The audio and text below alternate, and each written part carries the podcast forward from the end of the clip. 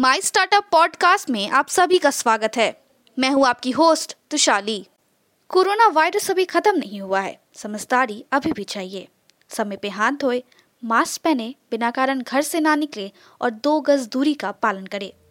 याद रखें, यह घबराने का नहीं, लड़ने का समय है। हम सबको मिलके इस वायरस से जीतना है। आज के प्रमुख समाचार।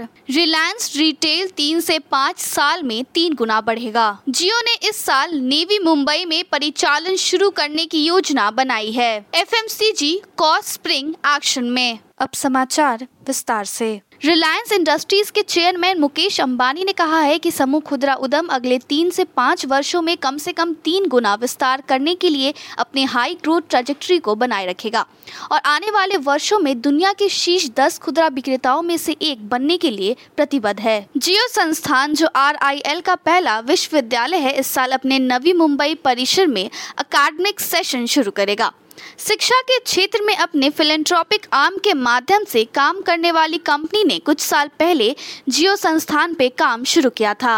Hindustan Unilever, Dabur, PepsiCo, Marico, Parle, Britannia, ITC, Wipro consumer और इमामी सहित भारत की fast moving consumer goods company ने कहा है कि वो क्षमता बढ़ाने या मैन्युफैक्चरिंग में तेजी लाने के लिए नए निवेश कर रहे हैं। केंद्र सरकार सांसद के आगामी मॉनसून सत्र में इसके दायरे का विस्तार करने, अंतर्निहित लचीलापन प्रदान करने और कंपनियों को अधिक प्रशिक्षुओं को नियुक्त करने की अनुमति देने के लिए अप्रेंटिसशिप्स अधिनियम के संशोधन करने के लिए तैयार है। अपने लॉन्च के लगभग 1 साल बाद रिलायंस का e-कॉमर्स उद्यम जियो मार्ट, जो ऑनलाइन ग्रोसरी स्पेस में Amazon, वॉलमार्ट के स्वामित्व वाले फ्लिपकार्ट, टाटा समर्थित बिग बास्केट और ग्रोफर्स की पसंद के प्रतिस्पर्धा करता है, ने 3 लाख से अधिक छोटे व्यापारियों या दुकानदारों को ऑनलाइन लाया है। एडटेक स्टार्टअप क्लासप्लस ने टाइगर ग्लोबल के नेतृत्व में नई फंडिंग राउंड में $65 मिलियन जुटाए हैं। निवेश, जो कि कंपनी की श्रृंखला C वित्तीय दौर का हिस्सा है, में GSV वेंचर्स और मौजूदा निवेशकों alpha wave incubation, bloom ventures और RTP ग्लोबल की भागीदारी भी देखी गई।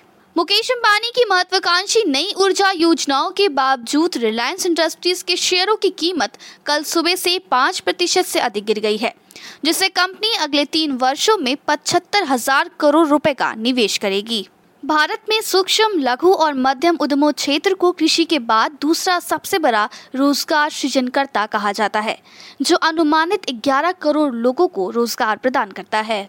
आईवीआर रिटेलर लेंसकार्ट की योजना लॉकडाउन में ढील के साथ 300 से अधिक नए स्टोर खोलने की है।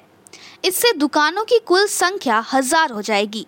उन्होंने लगभग $20 मिलियन के कोष के साथ एक लेंसकार्ट विजन फंड की स्थापना की है। लखनऊ, 24 जून। UNI उत्तर प्रदेश के युवाओं को आत्मनिर्भर बनाने के लिए पिछले 4.5 साल में 70,69,447 सूक्ष्म और लघु इकाइयों को रिकॉर्ड 2,27,326 करोड़ रुपए का ऋण वितरित किया गया है। आज के लिए इतना ही। हमारे टीवी चैनल पे 400 से अधिक स्टार्टअप्स और MSME शो है, जांच करिए।